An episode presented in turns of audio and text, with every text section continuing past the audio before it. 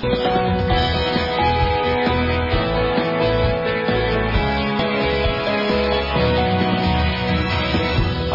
on digital media, iTunes podcast, smartphone apps, and from the online website. This is Outlook, the talking newspaper for Coventry.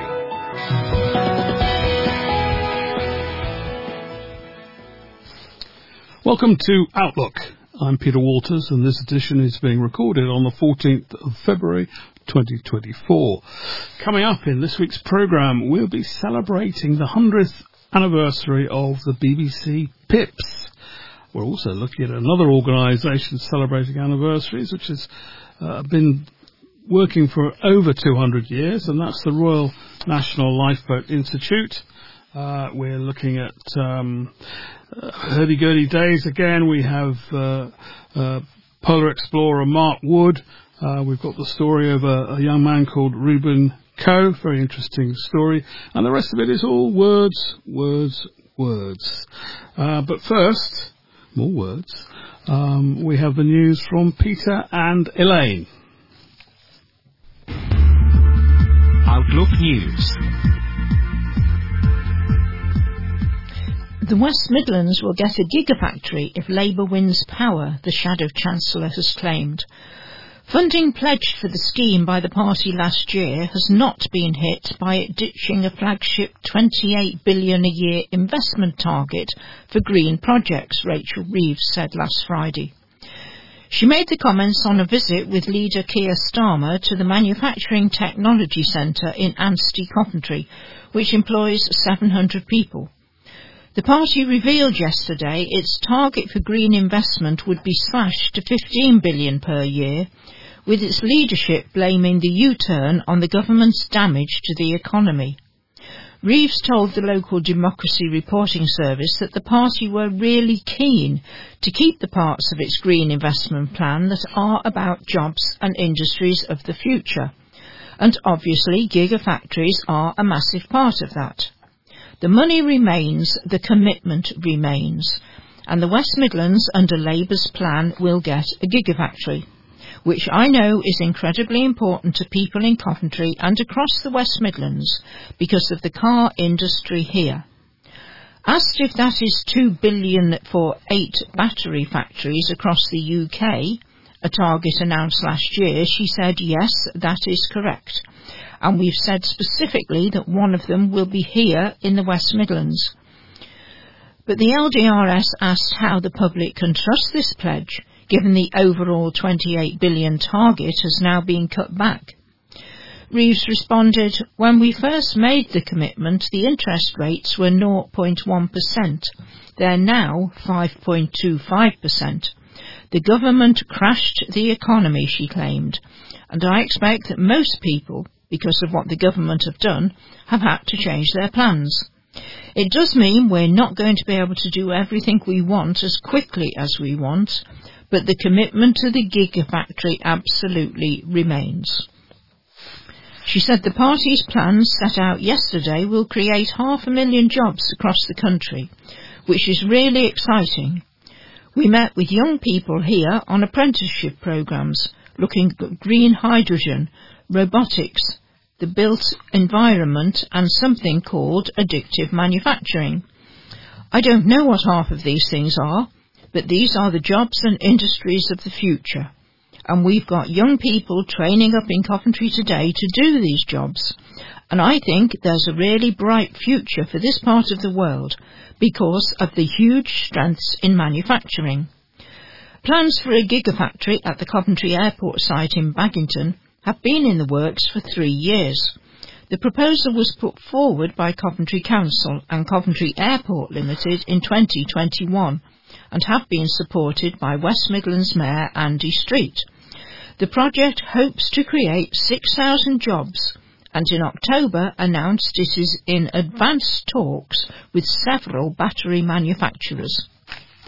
The Department for Work and Pensions says new changes to the Data Protection and Digital Information Bill will not allow them to access bank accounts or to monitor how claimants spend their money. It comes after an online petition against the DWP's proposed measures to check bank accounts of people on state pensions or benefits reached over 10,000 signatures. The petition argues that these proposed changes are too aggressive towards benefit claimants and undermine their rights. Currently, the DWP can request bank transaction details if there is suspicion of fraud but the new powers would allow mass monitoring even without any suspicion of fraudulent activity. Over 19,800 people have signed a petition started by Wendy Scott on the Petitions to Parliament website. The DWP responded in writing, stating that their current powers are limited and leave them unable to address certain fraud or error challenges. The DWP continued, we must modernise and strengthen DWP's legislative framework to give those fighting fraud the tools they need to stand up to future challenges and minimise the impact of genuine mistakes that can lead to debt. They added, the third-party data gathering measures enables DWP to request data from third parties so we can more proactively detect fraud and error in the welfare system. The DWP clarified that third parties will need to examine their own data and give relevant information to the department. This implies that such data might hint at cases where claimants do not meet the eligibility criteria for their current benefits. DWP will only receive data on accounts matching criteria the DWP prescribes. These will be linked to eligibility criteria for benefits that, if met, may require further consideration to ensure a claim is correct through our business as usual processes, the DWP explained further. Moreover, according to the DWP, some benefits have rules about how much a claimant can hold in a bank account to remain eligible, the capital limit. Nearly £900 million in universal credit overpayments during the 2022-23 financial year were due to claimants breaching this limit, making it one of the largest sources of fraud and error in the welfare system. Last year, the benefit system lost £8.3 billion because of mistakes and fraud. The DWP thinks that the new plan could save up to £600 million by the year 2028-29. Campaigners are increasingly hopeful a historic and much loved Coventry Church will be saved from demolition. Hearsall Baptist Church, known almost as much for its Christmas star as its well used base for faith and community groups, went up for sale last week, prompting fears it could be snapped up by developers and turned into housing. Local residents, community groups and councillors have rallied to protect the plot and the building, parts of which are close to 100 years old. An application for the site to be given locally listed status has now been submitted to Coventry City Council. There has been further cause for optimism among campaigners ahead of a meeting at the church last week, when Councillor Jane Innes said, The estate agent told me and other campaigners on Wednesday that there has been a large amount of interest from other faith groups. I watched three groups of potential purchasers look round if a faith group was to take on the plot, marketed on several leading websites at 750,000, it would almost certainly be retained for community use, something Councillor Innes and the Friends of Hearsall Community Rooms group are fighting for. Another layer of protection exists in the form of the local plan, in which the site is identified for community use under the terms of the local plan, it cannot be cleared for redevelopment without formal change of use application. The Council's Conservation Officer will conduct a site visit in the coming days before compiling a report to be presented to Councillor David Welsh, the local authority's housing chief. If the application is deemed to meet locally listed criteria, it will go out to public consultation. Given the level of support offered to a petition on the subject, the consultation feedback would likely bolster the campaigners further. More than 1,000 people have signed the locally listed petition since it went live last month. An investigation is underway into the blaze at the old Allesley Hotel, which led to a road closure for 12 hours. At its height, 50 firefighters were called into action at the venue in Birmingham Road. Residents and businesses were urged to keep their windows and doors closed while dozens of firefighters tackled the blaze. 999 calls were made at 6.45am last Sunday and it led to police closing off the road so that the fire crews could get to work. This road closure remained in place as crews dampened down the three-storey building. West Midlands Fire Service confirmed that while the response was scaled back, firefighters remained at the scene into the night. Investigations were soon underway into the cause of the significant fire involving multiple parts within the building. It is understood that this investigation was being taken uh, was taking place between the fire service and police. It is not the first time that there's been a fire at the derelict hotel. Last February, 13 firefighters were called to the scene of a blaze at the once popular venue, and this came just weeks after a suspected arson attack in January of last year and another attack back in September 2022. Police have now said they believe arsonists started the blaze. Uh, West Midlands, West Midlands Police have confirmed that a hunt is on to find the suspects. A Forces spokesperson said that witnesses are key to the investigation and urged anyone with any information to come forward. In 2021, the hotel was being used to house asylum seekers as part of a Home Office contract, but then it closed before the end of that year. Staff at the Body Shop stores across Coventry and Warwickshire could see their jobs put at risk because the Body Shop has hired administrators. The retailer, which has stores in Coventry, Nuneaton and Leamington Spa, has appointed insolvency experts to oversee the process. The administrators have said they will consider all options to find a way forward for the business. It comes after years of financial struggles and amid a challenging backdrop for shoppers.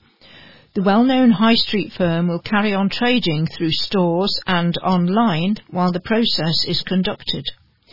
Administrators say that the process will only affect its UK business. International franchises will not be impacted, they say. The administrators are expected to seek buyers for the business and its assets, but there are concerns over the future of its stores and workforce. This includes the branch in the West Orchard shopping centre. The retailer was founded in 1976 by Anita Roddick and her husband Gordon as one of the first companies to promote so-called ethical consumerism, focusing on ethically produced cosmetics and skincare products. It comes only weeks after new owners, European private equity firm Aurelius, took control of the business. Aurelius, which specialises in buying and turning around troubled firms, secured a £207 million deal in November to buy the body shop from Brazilian cosmetics giant Natura & Co. It only took control of operations officially on January the 1st. The business employed around 10,000 people worldwide at the time of the takeover. Aurelius agreed a deal late last month to sell the company's operations in most of mainland Europe and in parts of Asia to an international family office in a decisive step towards delivering a strong turnaround strategy at the body shop. The body shop has faced an extended period of financial challenges under past owners, coinciding with a difficult trading environment for the wider retail sector. Coventry will get a share of £1 million earmarked by transport bosses to develop proposals for a new railway station in the city. The cash will look to explore the possibility of building a new station in Coventry East, which would cover Binley and Willenhall. Coventry East would be on the line linking the city with Rugby. Castle Bromwich has also been mooted to get a new station by West Midlands Rail Executive, as has an area near Tettenhall. These locations have been shortlisted by the WMRE following a feasibility study. This study concluded that a new station could provide much needed improvement to public transport for Binley and Willenhall. Each of the potential new stations is in an area with a lack of rapid public transport links and is selected due to its high levels of deprivation. The station name will be decided in collaboration with the local community. Further proposed stations which have not made the shortlist, including one in Foleshill, could be reconsidered once the Midlands Rail Hub is under construction. The WMCA added it remained confident a new station at Coundon Road could still happen. West Midlands Mayor Andy Street said, with five new railway stations under construction and a sixth on the way, we're getting on with delivering the transport infrastructure local people want to see right across our region. We've now whittled down our list of stations to a priority list of these three, as these are the ones most likely to deliver the biggest benefit to the communities they serve. For those locations which did not make the shortlist, we're still looking at ways to bring forward mm-hmm. delivery. Finding drivers who park on pavements would make a fortune at Foleshill Road, say Coventry Telegraph readers, who have cautiously backed the idea. The paper asked readers if they wanted to see a pavement parking ban in Coventry after campaigners called for a similar move in Birmingham. It comes after parking on the pavement has been banned in parts of Scotland, with drivers flouting the new rule fined up to £100 and in Coventry the issue has proved to be almost as divisive as Brexit, with 56, 56% of people voting in favour and 43% against. Plenty of people also had their say on the issue. One said, enforce it, then spend the first week at Foleshill. We'll make a fortune. And another explained why a ban would make a difference to disabled people. I use a mobility scooter and constantly get held up by cars, not only parked partially on the pavement, but sticking out of gardens that are too short to accommodate them. I have often had to use the road to get past these obstacles, which of course is dangerous. I welcome a statutory £100 fine for the offenders, the sooner the better. And another added, I am partially sighted, if I had a pound for every car I walked into when on the pavement, and for the abuse I get from selfish, arrogant, ignorant, self-centered, abusive car drivers, I would be very rich. Instead, I'm frightened to go out now as it is too dangerous. But a dissenting voice said, Build adequate car parks down every street first, before even considering such a ban. Forcing cars to park in the road opposite each other will make the roads impassable. And while another added, if everyone was to park fully on the road, many roads would not be suitable for refuse lorries and emergency services to get down. Concerned residents have launched a petition calling for a pedestrian crossing to be installed on a busy junction. Locals at Eastern Green say they believe that the council should take action on the intersection of Eastern Green Road and Alspath Lane before someone gets seriously hurt. Advocates argue that a pedestrian crossing is crucial to ensure the safety of both pedestrians and drivers. So far, they have gathered a petition bearing 64 names, started by local residents Vicky and Marcus Dean, who fear for the safety of their young children. The petition highlights the challenges faced by residents navigating the busy road near the Unicorn Pub and Unicorn Avenue shops. The petitioners cite limited visibility, vehicle speed and multiple junctions as significant concerns. Marcus said, I have two daughters aged six and nine, and we like to walk to school. But the traffic on this part of the road means we often take the car instead, as we struggle to cross the road safely. Visibility when trying to cross is poor, and this, combined with the speed of some of the cars that use the road, makes crossing safely very difficult. We've witnessed other people having problems crossing, one of which described it as brutal. We are petitioning for the crossing before someone gets hurt. Our oldest daughter next year wants to walk to school, and without improvements to this road, we fear we may have to deny her this step in her growing independence. Three Woodlands Ward councillors have given their backing to the community driven campaign and echoed calls for the council to act. Councillor Gary Ridley was set to present the petition to a meeting of all councils, councillors on Tuesday, January the 16th. They were expected to refer it to the Cabinet Member for City Services for further consideration and to hear directly from the campaigners. Residents were without electricity for several hours after a fire broke out in Coventry. Firefighters were called to Everton Road last Friday.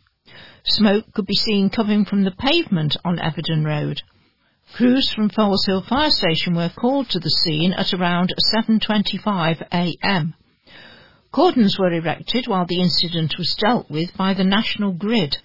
Engineers were reportedly at the scene throughout the morning. Approximately 153 properties were left without power in Holbrooks.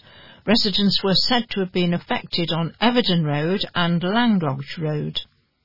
National Grid said they apologise for any inconvenience this has caused and confirmed that the power supply has now been restored in Holbrooks. A spokesman for the National Grid said a fault was reported on our low voltage network at 7.40am, affecting several streets in Holbrooks. A much loved Coventry pub will be closed for good from last Sunday. The Rosy Combe pub in Binley Woods has stood proudly in the city since 1935. Owner Alma Bai, 79, has been at the helm of the, of the much, sorry, has been at the helm of the popular city-based pub since 2008 and said that over the past few years they have faced an uphill battle. She said she took the difficult decision to close due to rising costs, which meant that running the pub was no longer viable. She also said that things completely changed after COVID. We've got lovely customers, young and old mixed together, which is good, and the younger lads show us all respect. I've never had a problem with people, it is so lovely. Alma then went on to issue a stark warning to people saying, if you do not use it, you will lose it. That is so true. There are lots of houses here and things could have been a lot different, but that's it, unfortunately. Pubgoers said they were saddened to hear that the pub will soon be closing and reminisced on, pay- on Facebook with many good wishes to Alma. Health expert Dr. Michael Mosley says one fruit popular for Pancake Day and Valentine's Day can cut the risk of heart disease, stroke and diabetes, as well as lowering cholesterol. The expert behind numerous books, TV shows, radio shows and the Just One Thing podcast shares a recipe ideal for this time of year. It reads, Strawberries can help to limit inflammation, manage blood sugars, reduce the risk of conditions like heart disease, stroke, diabetes and high cholesterol, as well as containing a healthy dose of vitamin C to support your immune system. Strawberries are also low in calories, so they're a great sweet option to enjoy on fasting and non-fasting days. Topping the strawberries with chopped hazelnuts and pumpkin seeds provides that extra boost of healthy fats, which can keep you full all evening after your meal. Pumpkin seeds in particular have even been shown to improve heart health, fertility, mood, energy levels and sleep quality and pair this with the, with the decantly dripped dark chocolate topping, which also improves mood and blood flow. The recipe involves cutting strawberries in half, dipping them in melted chocolate, sprinkling them with crushed hazelnut and pumpkin, then putting them in the fridge for 15 minutes to set. Strawberries contain antioxidants which may help protect your body from oxidative stress and reduce the risk of chronic diseases like heart disease and cancer. Strawberries are also a good source of dietary fibre, which can aid in digestion, promote bowel regularity, and help manage blood sugar levels. In addition to vitamin C and fibre, Strawberries also contain other important nutrients, such as manganese, folate, potassium, and various vitamins and minerals. What a good excuse to eat more strawberries. Outlook News.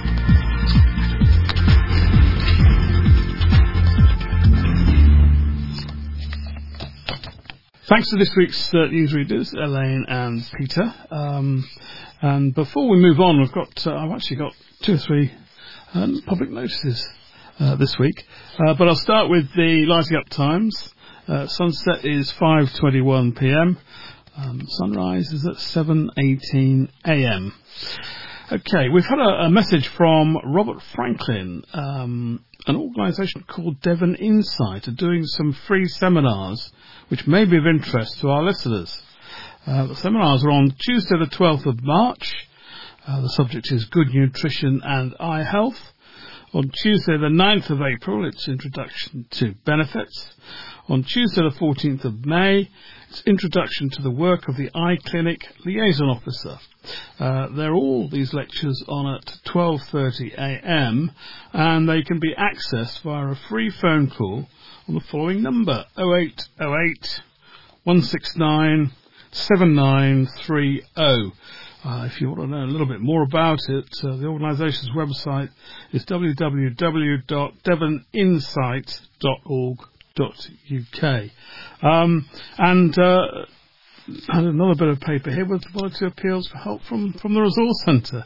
Um, I'm meant to ask listeners uh, if uh, they have any size, any size plastic drinks bottles uh, please, for Poppy Day. Um, also looking for knitting patterns in reception, need red and purple patterns.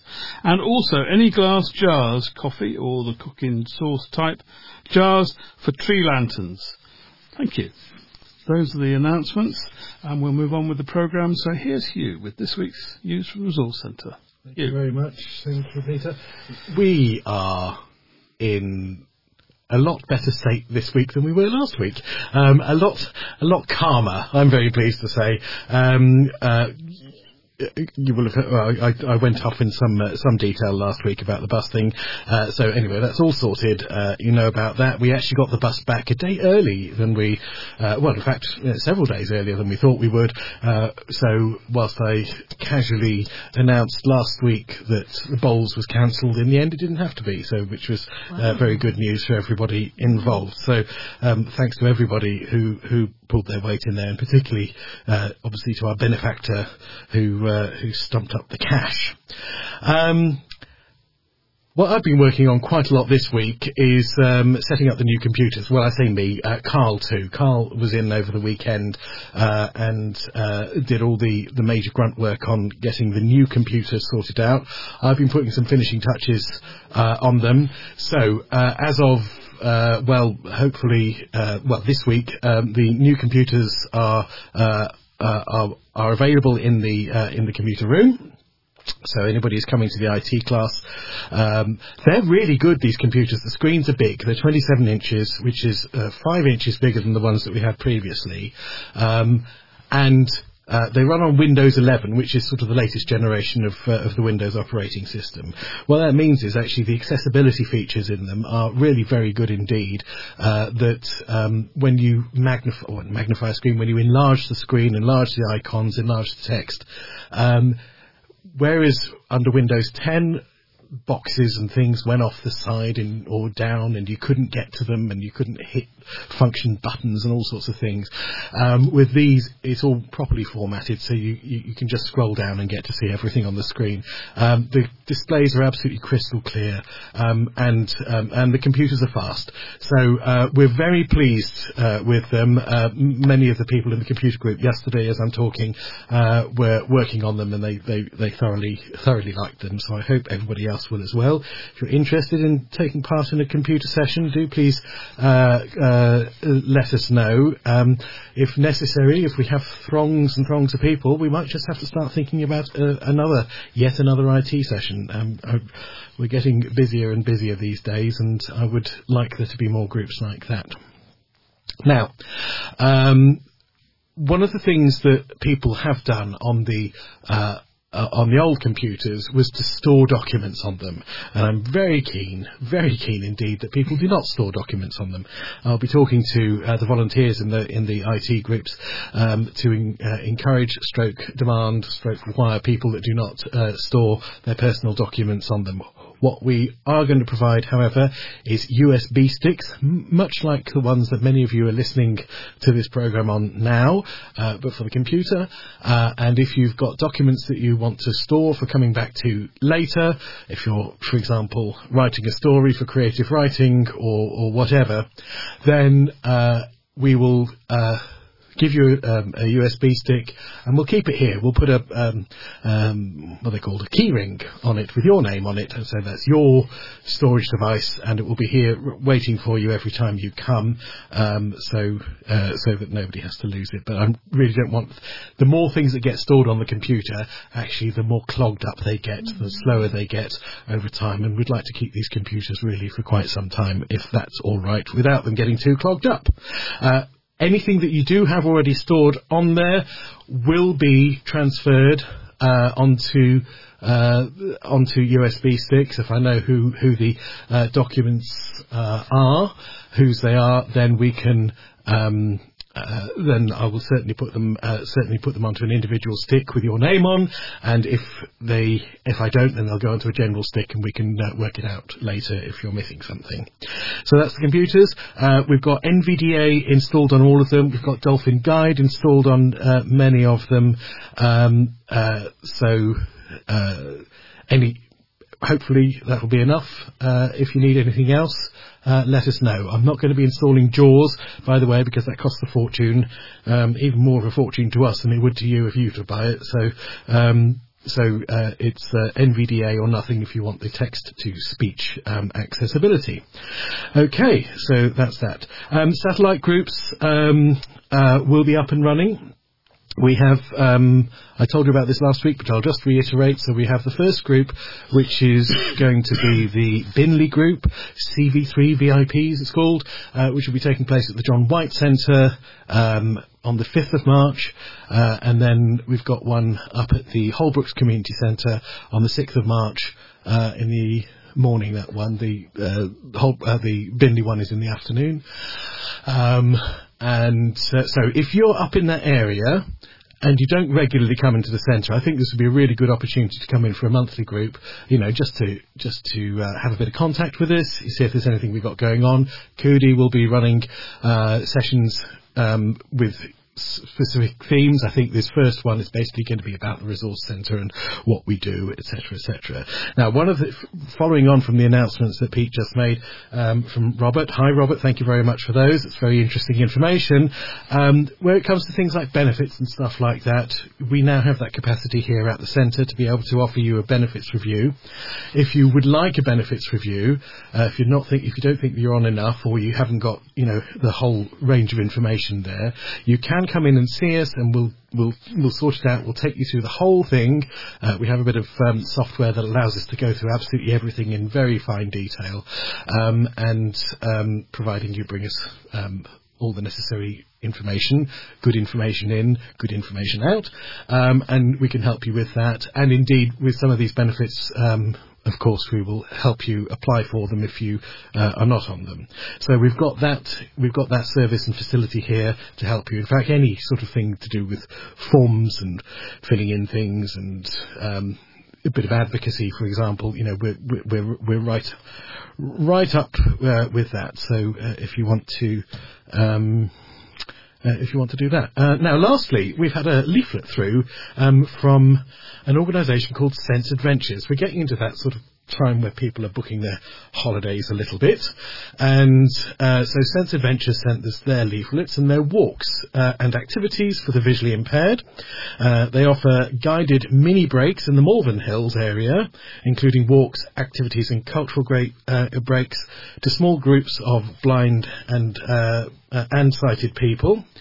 Um, so there's uh, if you want more information, uh, they're all uh, sighted guides and everything. Uh, they say they're a friendly, sociable bunch, and each walk is different and an enjoyable experience. Um, you can contact a lady called Dee Jones. uh, on 07920 144 614 or email her d, that's D-E-E, at senseadventures, all one word, dot co dot uk.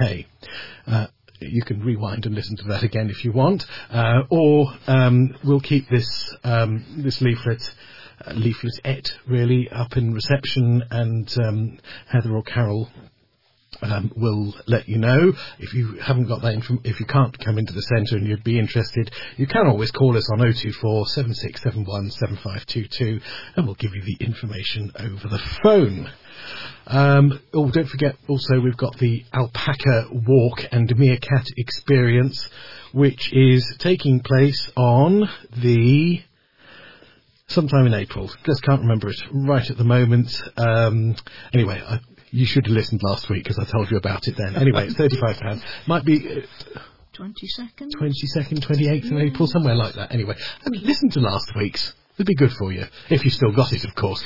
Um, you may have already sent it back. Anyway, uh, or call the centre because we they they know they know on reception. I don't. Um, I just I haven't got it written down madly. Uh, so there we are. Uh, we don't have any more update on the showdown just yet, but that will come, and uh, we will certainly be uh, making a big noise about that in due course. And I think that, dear friends, is it this week. Certainly a lot less than last. Thank you ever so much, Hugh. Um, lovely place to go walking, the Malvern Hills. It's gorgeous, isn't it? Particularly when you get to the top. Yes. Al- Can always, be a little bit yes, al- always better in retrospect Yeah, than in uh, than in than in action. Thanks again, anyway. Thank you. Mark Wood, the polar explorer, is probably now experiencing the extreme cold of the Arctic. Fortunately, it's not so cold here, so sport has been continuing as ever. Here's Sarah with this week's roundup. Outlook Sport.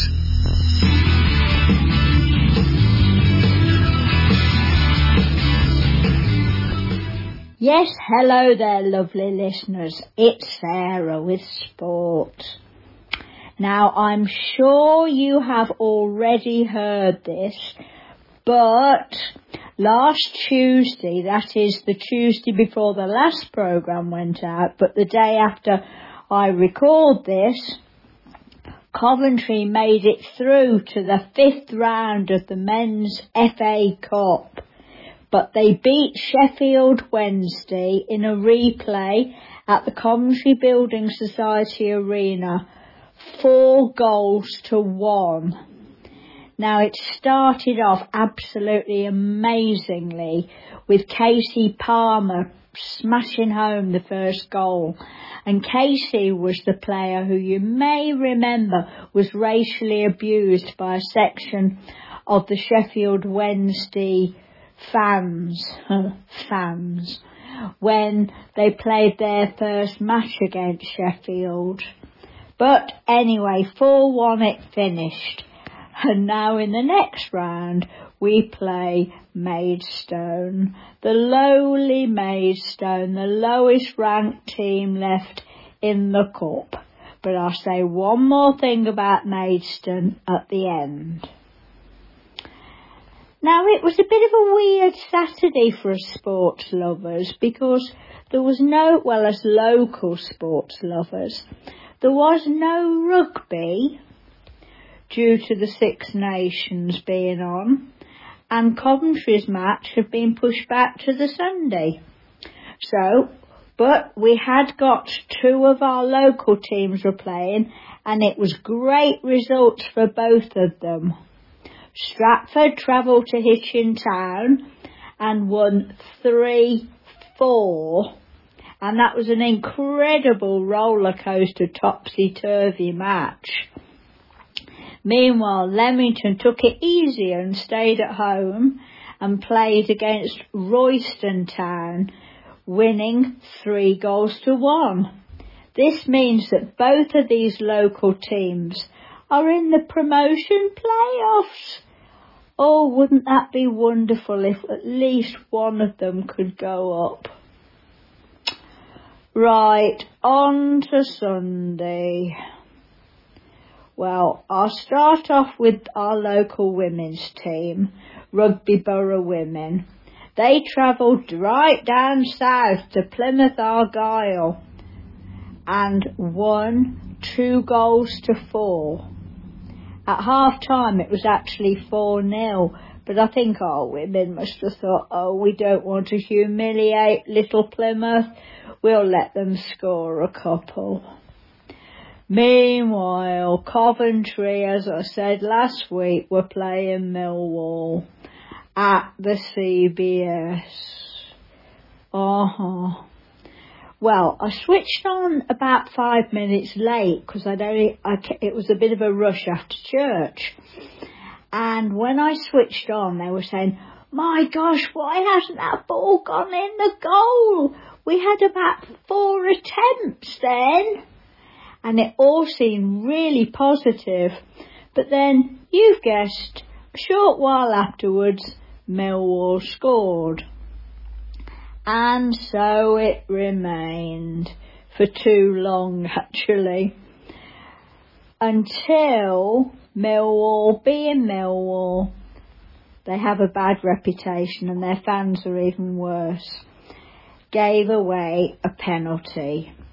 Now there was a bit of an argy-bargy on the pitch, but not between Millwall and the ref or Millwall and a City player, but between two of our strikers, Callum O'Hare and Haji Wright, because they both wanted to take the penalty. I think they both want to be the leading striker in the goal rush. But anyway, Mr. Wright won and Mr. Wright scored. One all. And then, shortly before full time, Mr. Wright scored again from open play. This means that Haji Wright, the American international, is now our leading goal scorer this season. The next match is also against Plymouth Argyle, but that is on Wednesday, the day we're recording, so I wouldn't be able to comment on that anyway. And then next Saturday we are away at Stoke. Now the match against Preston North End, which was due to be on the Saturday, has been brought forward to the Friday. So that is a week on Friday. Because on Monday the 26th, we entertain Maidstone in the fifth round of the Cup. Yay, gotta be positive. Yeah, but it just feels like a banana skin waiting to happen. But it won't be, I'm sure, and I look forward to bringing you the result. Well, maybe. Wishing to spread my sporting wings, or that should in this case be water wings, uh-huh. I've been looking around the website, listening to the television and finding out what else has been on. And I hit upon the fact that it had been the World Diving Championships. Well, what about it, you say? Well, when I tell you this, World Silver puts Daley in touch of an Olympic place you'll see why I am just a little bit excited because you may recall I am a huge fan of Tom Daley. Tom and his partner Noah Williams took silver in the synchronized springboard. More about the differences in a minute. You have to wait. And this means that although the place hasn't got their names on it. It means Great Britain have won a place at the Games.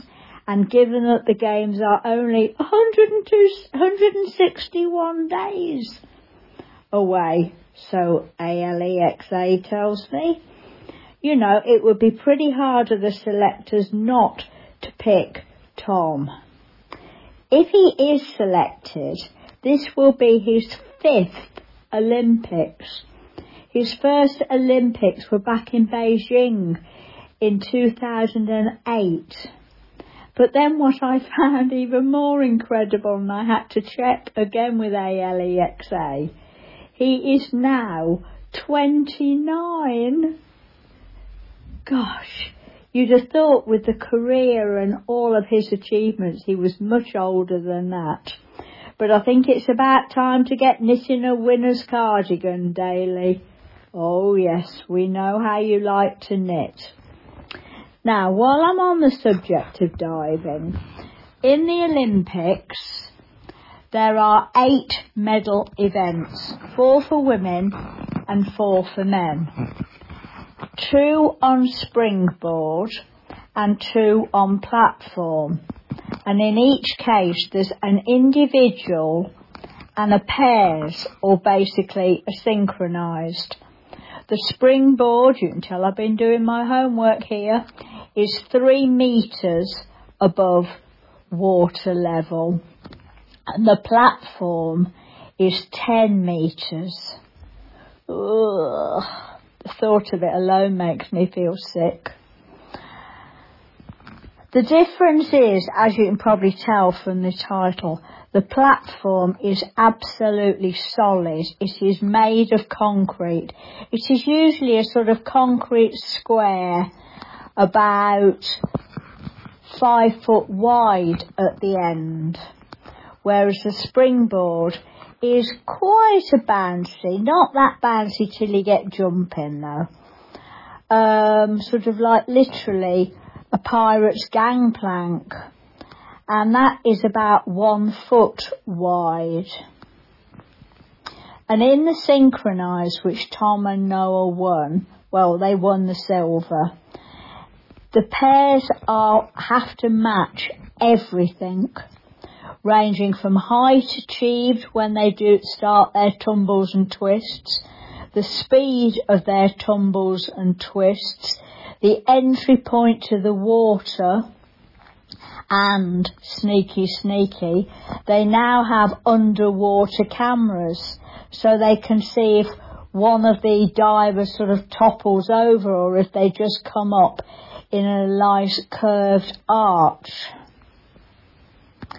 Anyway, I'm sure we'll hear more, well we will hear more about the diving nearer the day, but I am so chuffed about my little Tom as I still think of him.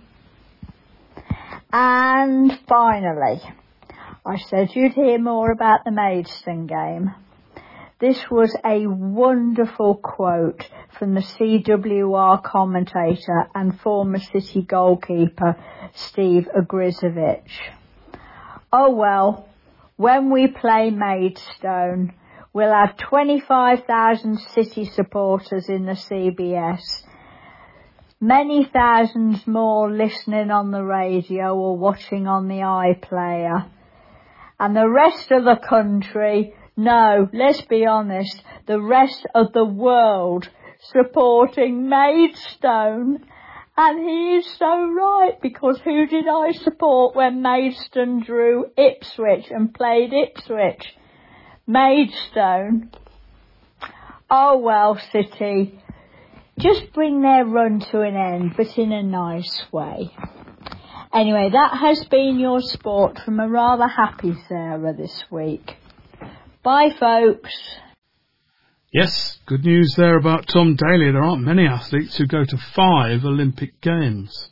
And now here's Dave with Postbag. This is Postbag.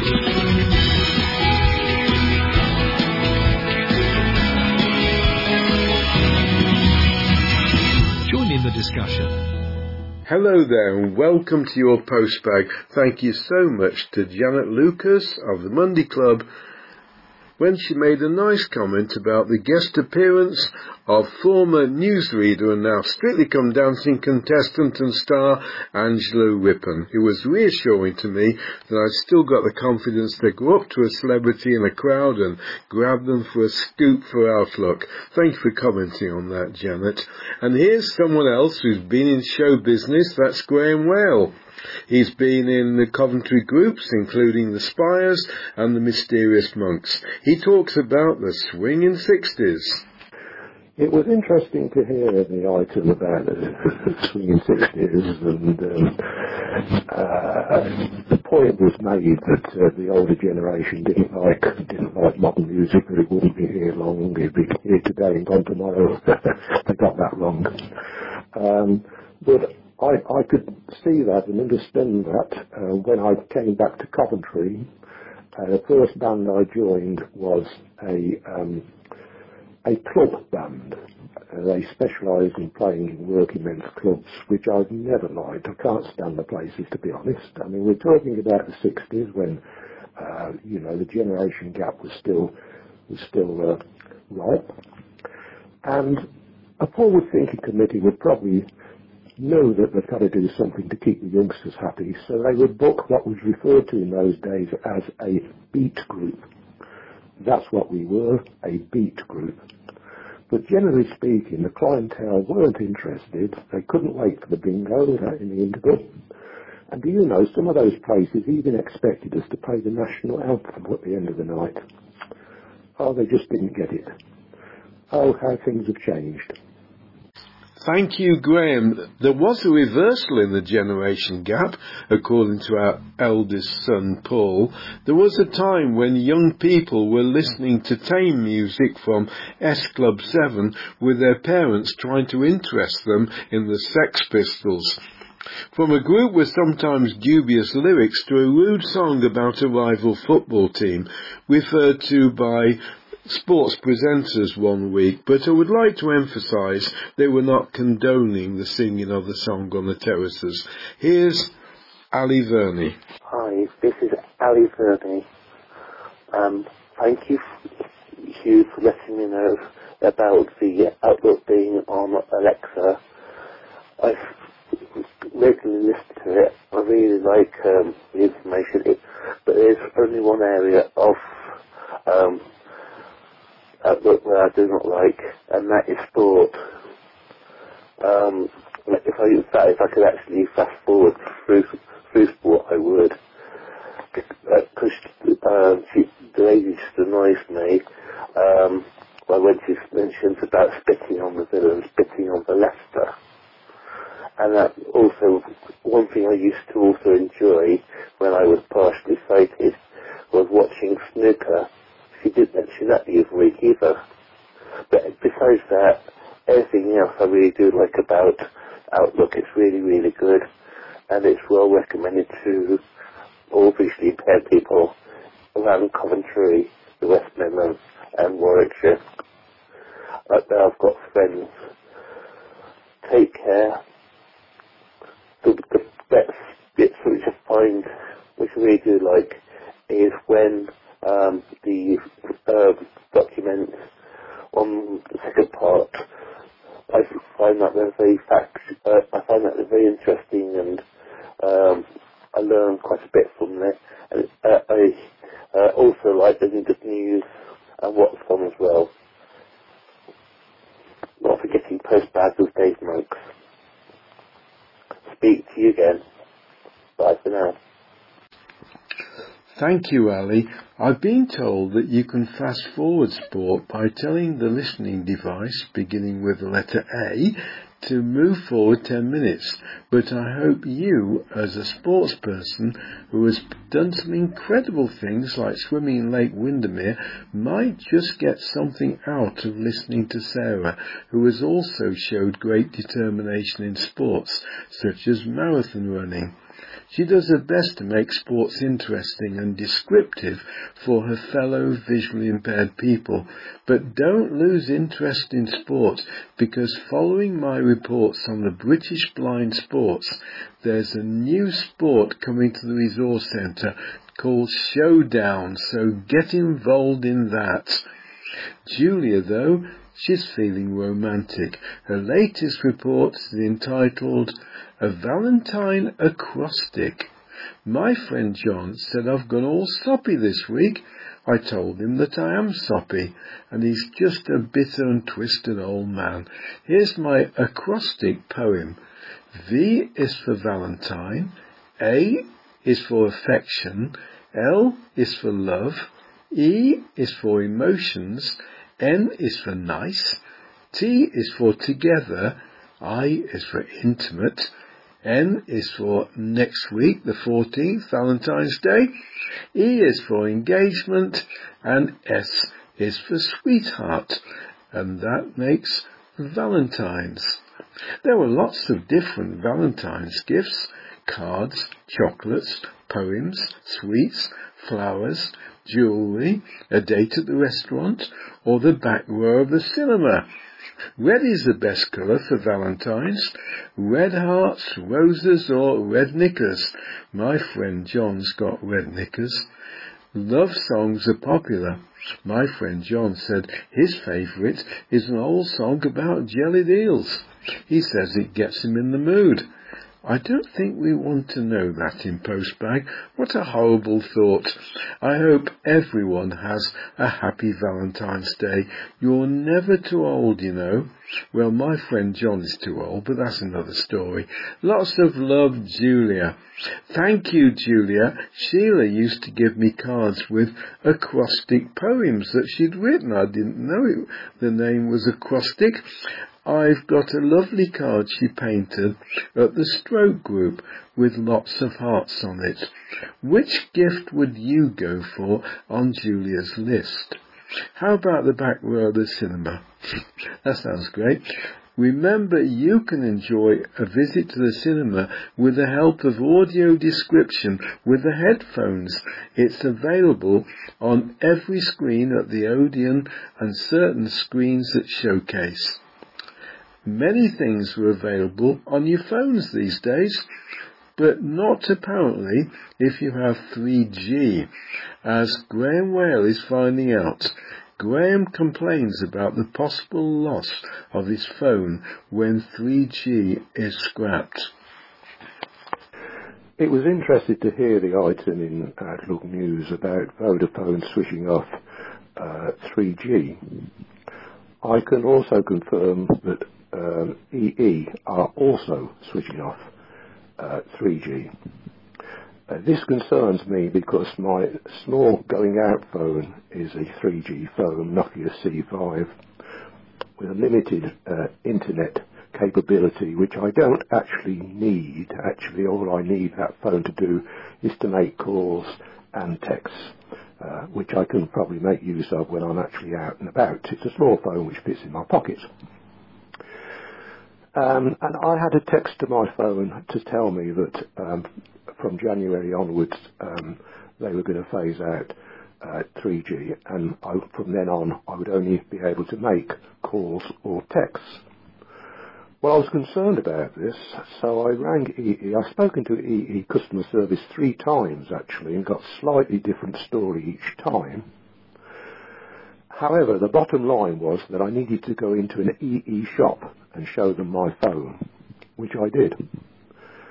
And I went in and showed them my phone, and I was, well, I was taken aback a little when I was told that um, I would not be able to use it at all as they were switching 3G and 2G off.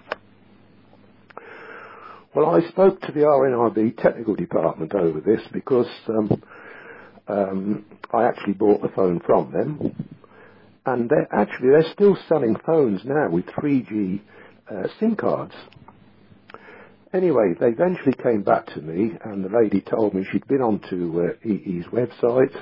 Yes, they are ending 3G. They will eventually uh, end 2G, which is where you can make your calls and your texts. But at the moment, they're leaving that on. So the original text to my phone was right. Um, I should still be able to make texts and calls from my phone, and that will probably suit me. But another thing which people might need to look out for, I think they call it digital vogue or something like that. By 2025, all BT customers will have to have their landline run off their internet. This is a problem as far as I'm concerned because um, my phone is plugged in in the hall where I want it. I've also got an extension upstairs. And my internet connection, my uh, hub, is in the living room, some yards away, the other side of the road, the other side of the wall. So I don't know how they're going to plug my phone into my internet connection. And I don't know how people are going to get on if they haven't even got the internet in the house. However, they're going to write to people. BT will write to customers when it affects them. So I hope they come up with a solution. Thank you, Graham. Tell us about your phone. How visually impaired friendly is it? Finally, Edwina talks about a visit to a Christmas market and buying something that reflects her interest in bumblebees. I was very busy enjoying myself just before Christmas because I visited Stratford's Christmas market for the first time. I saw a moustache. It was a beautiful shawl and it was covered in embroidered bumblebees. I'm a fan of bumblebees and I do have plants in the garden that attract the bumblebees. I'm not in the least bit afraid of them because bumblebees are so busy doing their business they don't take any notice of it.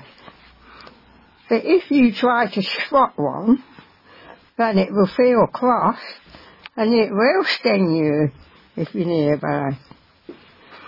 So I've been so very used to walking under honeysuckles um, archway over my mum's garden path.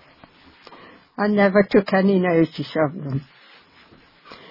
But I am enjoying seeing, especially in my front garden, a beautiful white covering of flowers covered in a dark colour.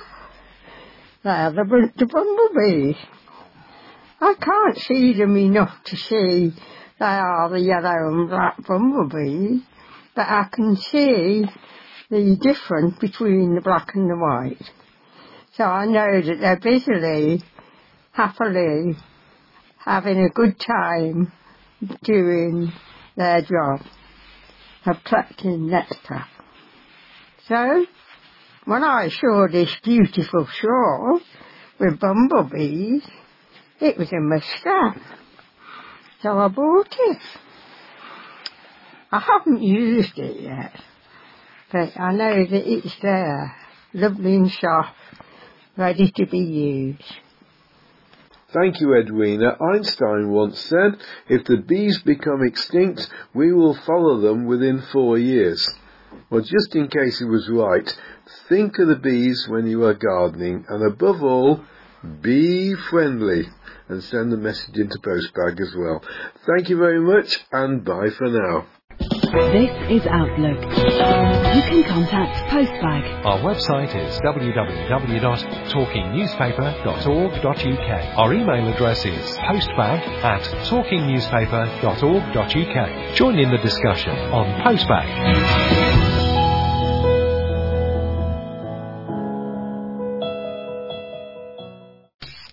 Thanks, Dave. Let's now look at 2024, the year the BBC Pips celebrate their 100th birthday. This is an article taken from the Daily Express, written by Neil Clark and read by Bill. Tories have their problems as we enter a new year. Exactly 100 years ago, the start of 1924, it was a similarly tricky time for the party. The December 1923 general election, Conservatives, led by Stanley Baldwin, lost nearly 90 seats. And although they remained the largest party, lost their parliamentary majority. Eventually, Britain's first Labour government, under Ramsay MacDonald, was formed on January the 22nd with Liberal support. Today, 23 years ago, dear Grandmama, Queen Victoria, I wonder what she would have thought of a Labour government, wrote King George V in his diary. Could it be an omen for Labour in 2024? Well, if it is, Sir Keir Starmer will be hoping that his government lasts longer than MacDonald's, which was all of nine months. Domestic political situation is not the only similarity between today the Britain of a hundred years ago. Some of the parallels are uncanny. It may have been a century ago. You could say 1924 was the year the modern world was born. So many of the firsts of that year are things which are still with us today and which we would struggle to do without. Probably the most significant development was that of television. Although the start of regular BBC television transmissions was still 12 years away, it was in February 1924 the pioneering Scottish inventor John Logie Baird sent the first moving images over a short distance. Two years later, he gave his first public demonstration of television to 40 members of the Royal Institution. How many people at the time would have realised just how much Logie Baird's invention would change our lives? While television was being developed, radio service was greatly expanding. The BBC had been established in November 1922, and 1924 saw a series of wireless firsts. The first adult play written for radio, Danger, by Richard Hughes, was also broadcast in January. The same month also saw the first church service broadcast from St Martin in the Fields in central London. In February, we heard the famous BBC Pips for the first time precede the hourly GMT signal. The idea of a Pips countdown originated with Frank Hope Jones, the chairman of the Wireless Society of London and an authority on clocks. We're still listening to Mr. Hope Jones's good idea a century on. You can set your watch by it, literally. Year 1924 was when the British breakfast changed too. US cereal manufacturers the Kellogg Company opened an office in London and cornflakes and all bran went on sale. Millions of Britons began to get into the ready-made cereal habit. It was also the year when the American Clarence Birdseye invented the fast food freezing process which would lead to the development of frozen food. Where would we be without that today? It also saw the advent of ice lollies, paper tissues, and Aga cookers, and the birth of a whole new industry which is still going very strong today, public relations. Moreover, 1924 was a year of great advancement for women. Flappers shocked many in society with their bobbed hair their dancing and their smoking, usually through long cigarette holders, which were a must-have fashion accessory. Everywhere, it seemed, women were on the march. In January, former shop assistant Margaret Bondfield became the first female government minister when she was appointed parliamentary secretary to the Minister of Labour in the first Labour government. In February, she became the first woman to answer a question on the order paper in the House of Commons. Since then, we've had countless women ministers, three female prime ministers. Margaret Bondfield was the trailblazer. And Bill will conclude that look at 2024 next week. Marking an even longer anniversary this year are the High Seas Heroes of the RNLI, the Royal National Lifeboat Institute, which have been saving lives at sea for the last 200 years. Maren McMullen of the Coventry Telegraph looks back at the origins of the RNLI in her article Past Times, read by Elaine. Sir William Hillary first approached the Royal Navy 200 years ago with an idea for a service dedicated to saving lives at sea his vision was rejected. The retired solicitor lived on the Isle of Man and witnessed dozens of shipwrecks and knew something needed to be done. The danger of shipwreck was an accepted way of life at sea, and there were nearly 2,000 sinkings around the coasts of the UK and Ireland then. Sir William continued to press for action, undaunted by the initial setback. After a public meeting, advertising, and support from MPs and merchants, he received the backing of King George IV and the Prime Minister Robert Jenkinson and so the National Institution for the Preservation of Life from Shipwreck was born in 1824, changing its name to the Royal National Lifeboat Institution in 1854. The Sir William wrote, This institution has been honoured by the high patronage of the King, sanctioned by many of the most distinguished characters in the Church and State, and sustained by the bounty of a generous nation. The inaugural meeting was held in the London Tavern, Bishopsgate, and the charity has gone on to save some 144,000 lives since its foundation. Sir William himself helped to save more than 300 people from drowning as part of the Douglas lifeboat crew, even though he never learned to swim himself. His family motto was, with courage nothing is impossible, and he introduced a medal system to honour the crews who took part in some of the daring rescues. Grace Darling was just 22 years old when her bravery led to her becoming the first woman to be awarded the Silver Medal for gallantry. She became a national heroine in 1838 when she risked her life to rescue passengers from wrecked steamer Forfarshire with her father William, the Longstone lighthouse keeper, in stormy conditions. They rowed a mile in gales and raging seas to reach the survivors stranded on rocks. Her father simply recorded in his logbook, Nine persons held on by the wreck and were rescued by the Darlings.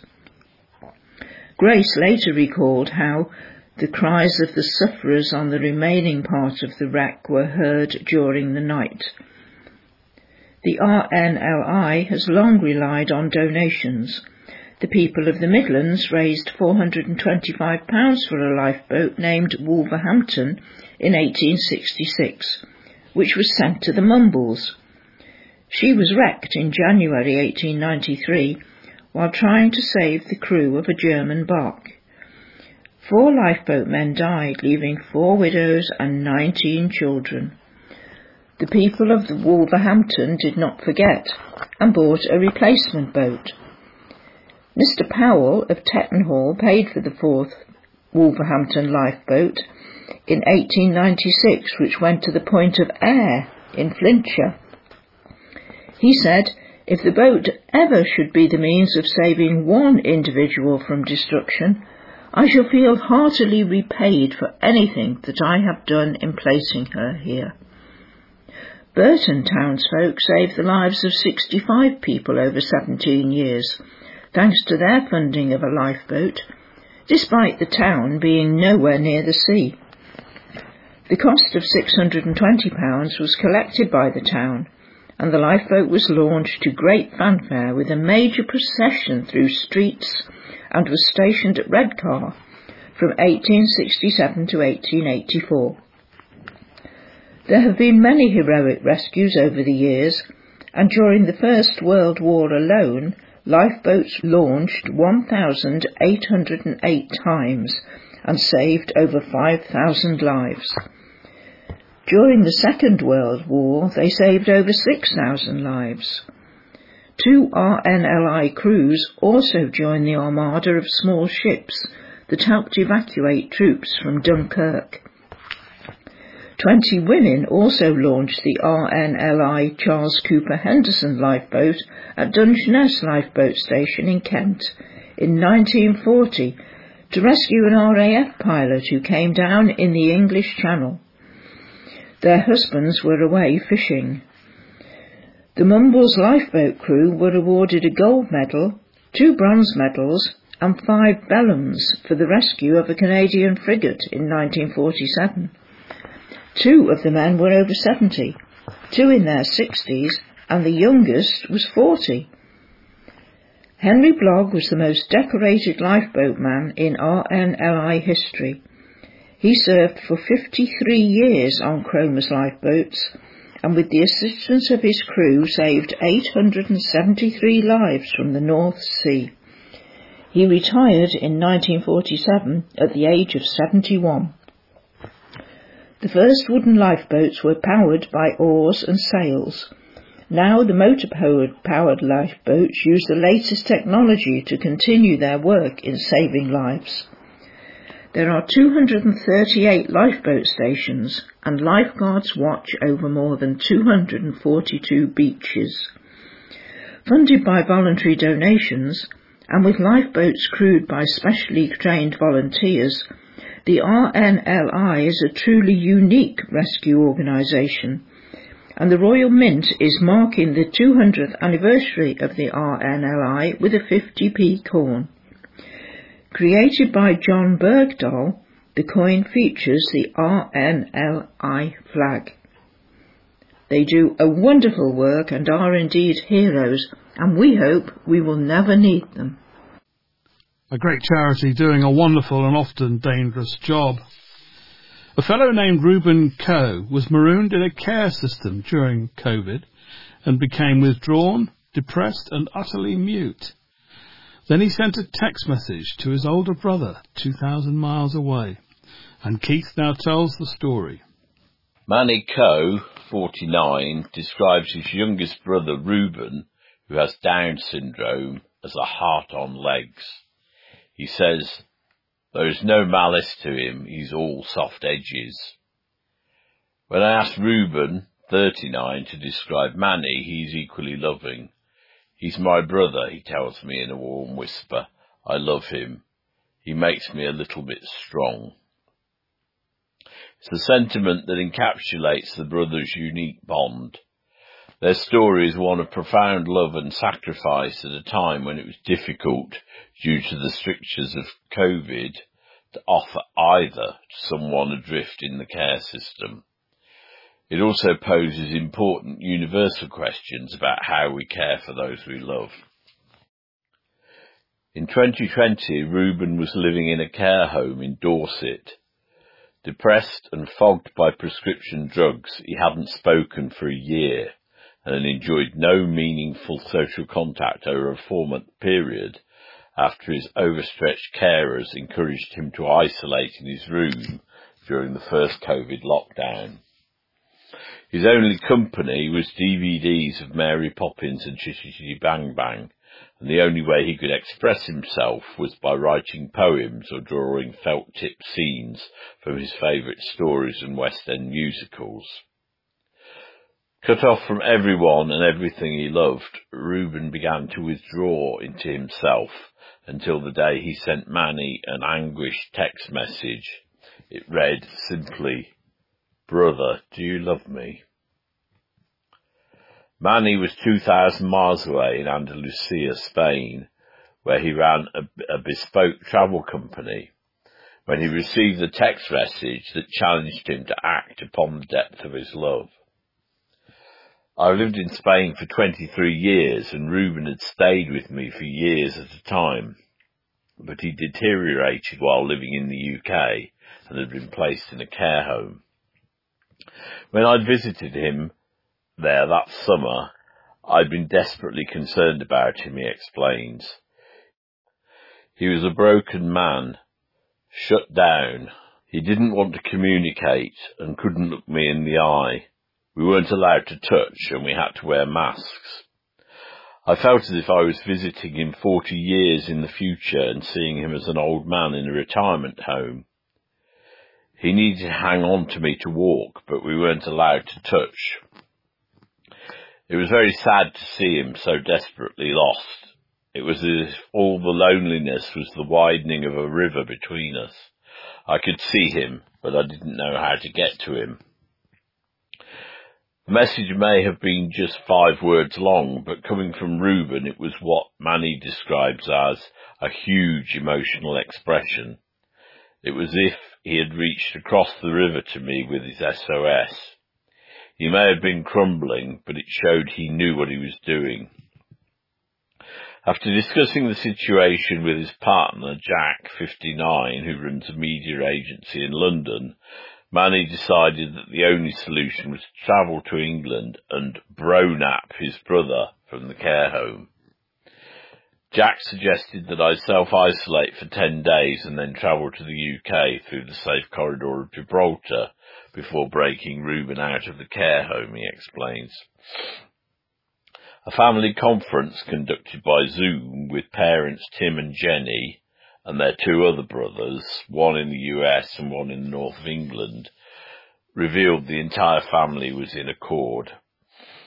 While the rest of his family sheltered from COVID, with his father on the extremely vulnerable list, Manny bought a one-way ticket to the UK. Jack told me to use his cottage on the Jurassic coast as a base. He said, you know this is not going to be a quick fix, and he was right. Rubes and I were there for 26 weeks. The story of the siblings' six-month project to put Reuben back together again is now the subject of a lyrical and moving book, Brother Do You Love Me, written by Manny with illustrations by Reuben, which has just been shortlisted for the highly prestigious British Book Awards 2023. It details their electrifying odyssey together as Manny deploys what he calls tough, energetic, imaginative love to heal his brother and help him to reconnect to the world. It's no exaggeration to say that Manny may have saved Reuben's life by rescuing him from care. There was a terrible death toll among the vulnerable and elderly in care homes during the pandemic, with more people dying in residential accommodation than hospitals, affected not only by disease but by profound isolation at a time when they needed love loved ones more than ever. Rubes didn't need looking after, he needed someone to do with, not do for. But it wasn't an easy ride. I don't wrap up what happened in cotton wool, though there were times when it was really tough, says Manny. And Keith finishes this fascinating story of Reuben Coe next week. Over a hundred years ago, life and living in Coventry was very different to today, as he'd been hearing from Alan in Hurdy-Gurdy Days stories, which he now continues. Good afternoon, Mrs. Mills, said the parson when she opened the door after he had knocked several times. May I come in? Seeing the scared look on her face, he said, Oh, don't worry, I, I see you're busy. She had her sleeves rolled up as she was doing some washing, and didn't ask him in as suggested but kept him standing on the doorway. She knew him all right. He said, I only came to invite you to the mothers' meeting on Monday afternoon. Mrs. Charlton from the court just below is going, and I thought it would be nice if you would come along with her, as you know one another. She still had that frightened look on her face. So he said, Oh, don't worry. Your husband knows all about it. It was him who told me to ask you. Immediately her face brightened, and she said, well, yes, I would like to come, but what about the children? Oh, you can bring them along too. Well, the younger ones and the older boy goes to school, doesn't he? You'll be home by the time he comes out, or you can come along to you. Mrs. Charlton is bringing along her little girl, the one who doesn't go to school, and your children can play with her, and all the other children in a little playroom at the back of the mission room, with somebody in charge, of course. There are plenty of toys for them to play with, which have been given to us. They will have a lovely time, and I'm sure you will want to come again. You can keep the baby in your lap, and you will have a nice rest away from the older children, a lovely cup of tea with a biscuit, all free, and it doesn't matter if the baby makes a noise. There'll be other babies there. The vicar's wife will take the meeting. She is a wonderful person and will see that everyone is happy. All this the parson said, making it all sound so inviting to the poor woman, who had had such a hard life and no enjoyment whatever. And that was how all the wives and mothers of the men who went to the Greyhound started to go to the mothers' meeting every Monday afternoon. The children did enjoy the playroom, playing with the toys they had never seen before, rocking horses, dolls, dolls' houses, etc., for the girls, and train sets, building bricks, and cowboy outfits for the boys. The mothers all enjoyed the meeting, free from the kids, with a free cuppa, biscuit, and a natter with all the other women. The older children, including our Grace, used to go to their mothers straight from the school, running all the way to get there as quickly as possible, and the news spread around the courts like wildfire about the playroom, with all those toys and cups of tea for the mothers. Soon, very soon, the mothers' meeting was full to overflowing, and I can well remember seeing all the prams parked along the wall outside the mission room in Greyfriars Lane. In addition to the work of the mothers' meeting, the vicar's wife interested herself in the cause of temperance and started a movement which she called Catch My Pal. Visiting the mothers in their homes, she saw for herself the terrible suffering and hardship their husbands inflicted on them and their families through drink. There were five or six pubs in every street, and the drunkenness was indescribable. I can remember being seeing men being thrown out of the street, rolling into the gutter, where they would lie too drunk to walk, until some of their pals, not quite so drunk, pulled them up and staggered home with them before the coppers came along and took them to the police station in St Mary's Street, where the cells were always full. How wives must have dreaded hearing the unsteady footsteps coming up the yard on the cobblestones. If we had to pass the pubs going down the street, and the door opened, the babble of voices would gain in volume with the amount of beer consumed, and as it got near to closing time, it was as if it was coming from a loudspeaker. The noise was so great. The vicar's wife became so obsessed by the misery caused by all this drunkenness that she would go to the common lodging houses, or doss houses, as they were known, where men who had come into the town to find work could get a bed for the night. They had to live in appalling conditions. The doss houses were generally derelict foundries and warehouses behind old houses, where the men cooked their own breakfast in their own utensils over a fire in the rusty ranges which had been left behind. They used to try and hide their frying pans and the other utensils, but often when they came in from work, if they had any, their grub and other things had been used or pinched altogether. They would then go out and get drunk at the nearest pub, with no food in their bellies, and come home ready for a fight. They would snatch other men's frying pans off the fire, and a riot would soon start, with all of them fighting one another. There would be Irish, Scots, Welsh, all sorts. If it got too bad, the proprietor would send for a copper to eject the worst offenders. It was to this kind of place that the vicar's wife used to go, on her own, to try and get the men to join the temperance campaign. Of course, there were a lot of men who would take advantage of her and go to the vicarage to plead poverty, promising faithfully to go straight just to get food and clothing and money for decent lodgings. She also found employment for some of them to try and keep them sober. This would last a few weeks in most cases, as the temptation would be so great they would drift back to their old habits.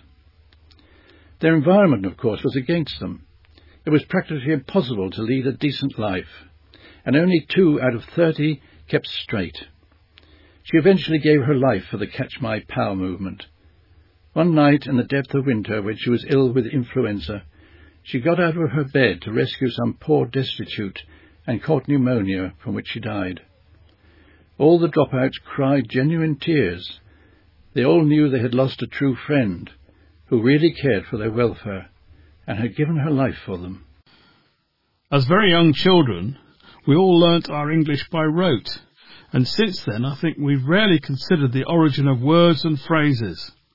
Susie Dent, though, has spent her whole working life playing with words and investigating their origins, and Margaret now reads some more of her Dictionary Corner, taken from the Radio Times. Broadcasting. On the 2nd of October 1925, John Logie Baird live transmitted a human face in what would be the first real incarnation of broadcast television, a word that combines Latin and Greek to convey seeing from a distance. But the word broadcasting came not through the airwaves, but from agriculture, where it refers to dispersing seeds by hand or casting broadly. We've respun the cast part in podcast, combining it with the iPod. The medium of radio has also inspired our language.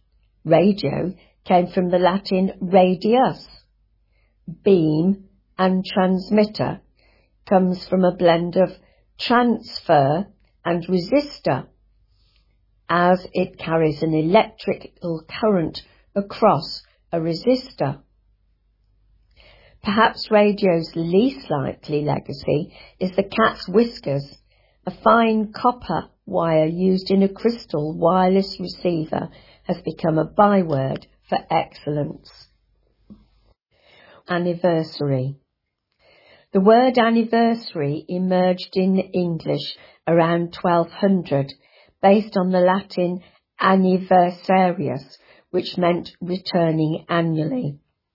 First used in the church to mark a death or a saint's martyrdom, it became more generally used in the 16th century for the yearly marking of an occasion. The year sense is often lost now, so couples may have a six month anniversary. The verse part of the word comes from the Latin for to turn, which is at the heart of a large family of words in English, such as vertigo. If you're looking for a rarer alternative to anniversary, in the 14th century, important dates were rather beautifully known as mind days, when a person or an occasion was brought to mind. Rain check. Anyone who has been thoroughly thunderplumped in recent weeks, an old dialect term for being soaked to the skin in seconds, will appreciate the importance of taking a rain check quite literally. The expression originated in the US of the 1880s in sports such as baseball, when a game might be abandoned or postponed as a result of heavy rain. In such situations, a ticket would be handed out to spectators, enabling them to attend a future event without further charge. The cheque here is the US equivalent of the British cheque, in this case an assurance that an offer will be fulfilled at a later date. Within a decade of the literal use of the expression, to take a rain cheque came to mean to refuse an invitation, but with a stated intention to accept another time. Words, words, words. How would we communicate with them? Without them, I beg. Someone who has regularly communicated with the Monday Club is polar explorer Mark Wood. Last month he spoke to the club shortly before starting his solo 100 years in the Arctic. So, uh, so yeah, I come in sometimes. Uh, D- David invites me along for tea and cakes and biscuits, which is always a good start. Um, but I, am planning my next expedition. So some of you might not know, but I'm from Coventry. I was brought up here. I went to Stivichall Junior and Finham Park. Um, when I was very young, I went to uh, Ravensdale School. Don't know, in. Um, so yeah, Coventry lad. Um, and I've been in the military and rescue and, and I've done 20 years of expeditions. So the, the next expedition is going to be the last one that I do pulling sledges. Um, but I'm going up in about four weeks time to the Arctic, Canadian Arctic, and I'm going to be dropped off uh, by an Inuit hunter on a snowmobile, uh, 60 miles outside of the settlement. Um, the area I'll be working in is about a quarter the size of Europe, uh, with a population of about 800 people. So very sparse and 25,000 polar bears uh, around that region. So vast amount of uh, bears. Um, so I'll be walking, skiing alone for 100 days, um, covering over 2,000 kilometres. Um, uh, so the reason I'm doing it is because we're doing it for science. So I'm collecting pure ice samples from an area which isn't, um, it doesn't have human beings going through. So it's very, very pure. Um, and the scientists are really interested in those samples to measure the contamination of the snow. and how quickly the ice is melting. So it's much needed science. Um, the second thing is, is it's going to be a documentary. So uh, we've been working on it for six years, working on Mount Everest at North Pole, in Africa with anti-poaching teams, and in Alaska with dog teams. So this is the final section of the the film, which will probably be out on Netflix at the end of the year.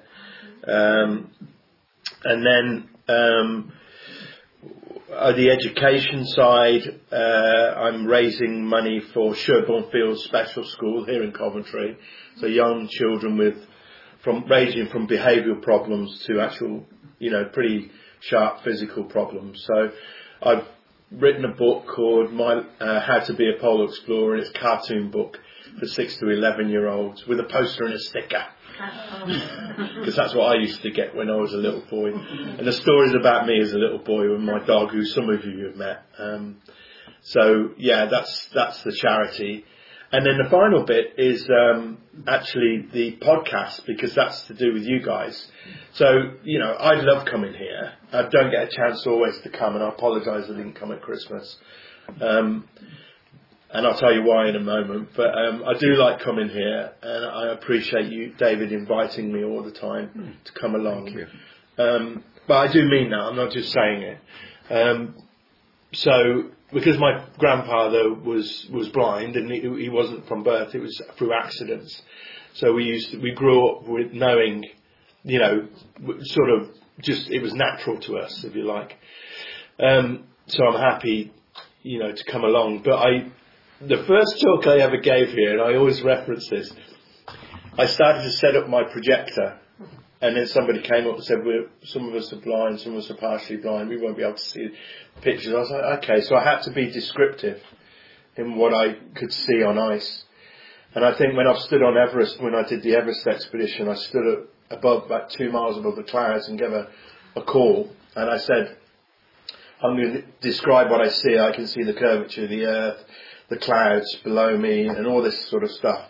And I said, right now I've put you in the picture for the Monday Club. I'm now going to tell you what happened today. So I now do live calls based on the fact that you guys can think in your head of where I am. I, I stand you shoulder to shoulder with me if you like. So this next expedition is about that. It's the podcast will be every day. I'll be saying what's happened. I'll be linking with people as well. So I'm going to put your name down for a guy called Joe Sills. I'll tell you about this later. We'll contact you, and then you choose a day when you want to speak to me. Um, oh, excellent! Uh, brilliant. Represent the club. Oh, but brilliant, I've also that. got a link on the website Hey. as well through to through Yeah. to uh, your site. So whoever goes on the site will draw attention to, to this area. So, Yeah. Um, yeah. So that that's not the the weird bit. Okay. the weird bit is this year. That well, last year. I, well, for three years I've had a bad limp and a bad. My, I haven't been too well. Um, so I went in and had a hip operation, hip replacement, the start of last year. Um, I thought my career was over, and I was like, oh no, you know, I've got so much to do.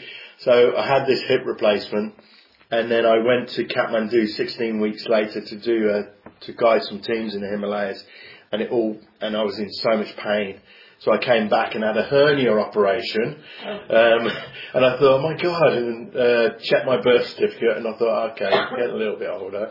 Um, but then I've got a new lease of life. I feel great, you know. I feel really good at the moment. Um, I've put some weight on, got a little bit of be- belly on me, uh, but I need these reserves for um, the cold that I'm about to step into. Um, I'll come back probably about four stone lighter. So um, that's when I take all the photographs of myself before I get fat again, up and down life. so um, so yeah, it's been a hectic hectic year, but um, I'm really looking forward to uh, heading out there. I'm really so at the moment I'm excited. I'm trying to put my mind in the expedition because to, to to spend a hundred days alone in the freezer, isolated from the human race, plays havoc on your brain. So you need to really focus. And um, uh, I work with psychologists about one thing in particular because I I look too far ahead in life, and she said you need to live in the moment. So she taught me a, a very simple act of putting my thumb against the next finger and then thinking of four things. So it's four fingers. So the first touch on my finger is is present. So I, I feel my feet on the ground and um, feel the cold around me. The next one is what I can see, then what I can hear, and what I can touch. So um, it's putting me in the moment. It might sound a little bit weird all this, but I am stepping onto another planet if that makes any sense. So it's like being an astronaut. You're stepping away from the human race. Um, so I'm going to not call it an expedition. It's more of an existence of my time. Um, and this is what I'm doing today. Does that make any sense? So, yeah, I pitch a tent, I eat my food, I move, and I just create that routine. Um, and it's no human has done this before. So Guinness World Records, first of all, classed it as the as um, as some sort of egotistical thing. It was like you know, the longest, blah, blah, blah, you know, bare chested human and all this sort of rubbish. And it, that's not me. So I, I said, we need to come up, up with some of the science. So it's, it's the, the longest uh, science based solo expedition ac- across the last remaining sea ice.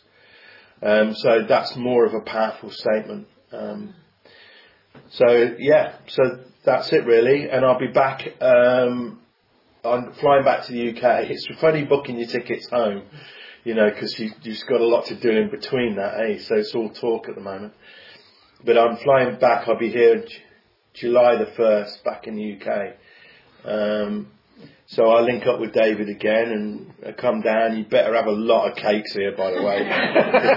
to build and you up you- again. And I would put a few under the table for yourself, so I'm going to be wading into them, I tell you.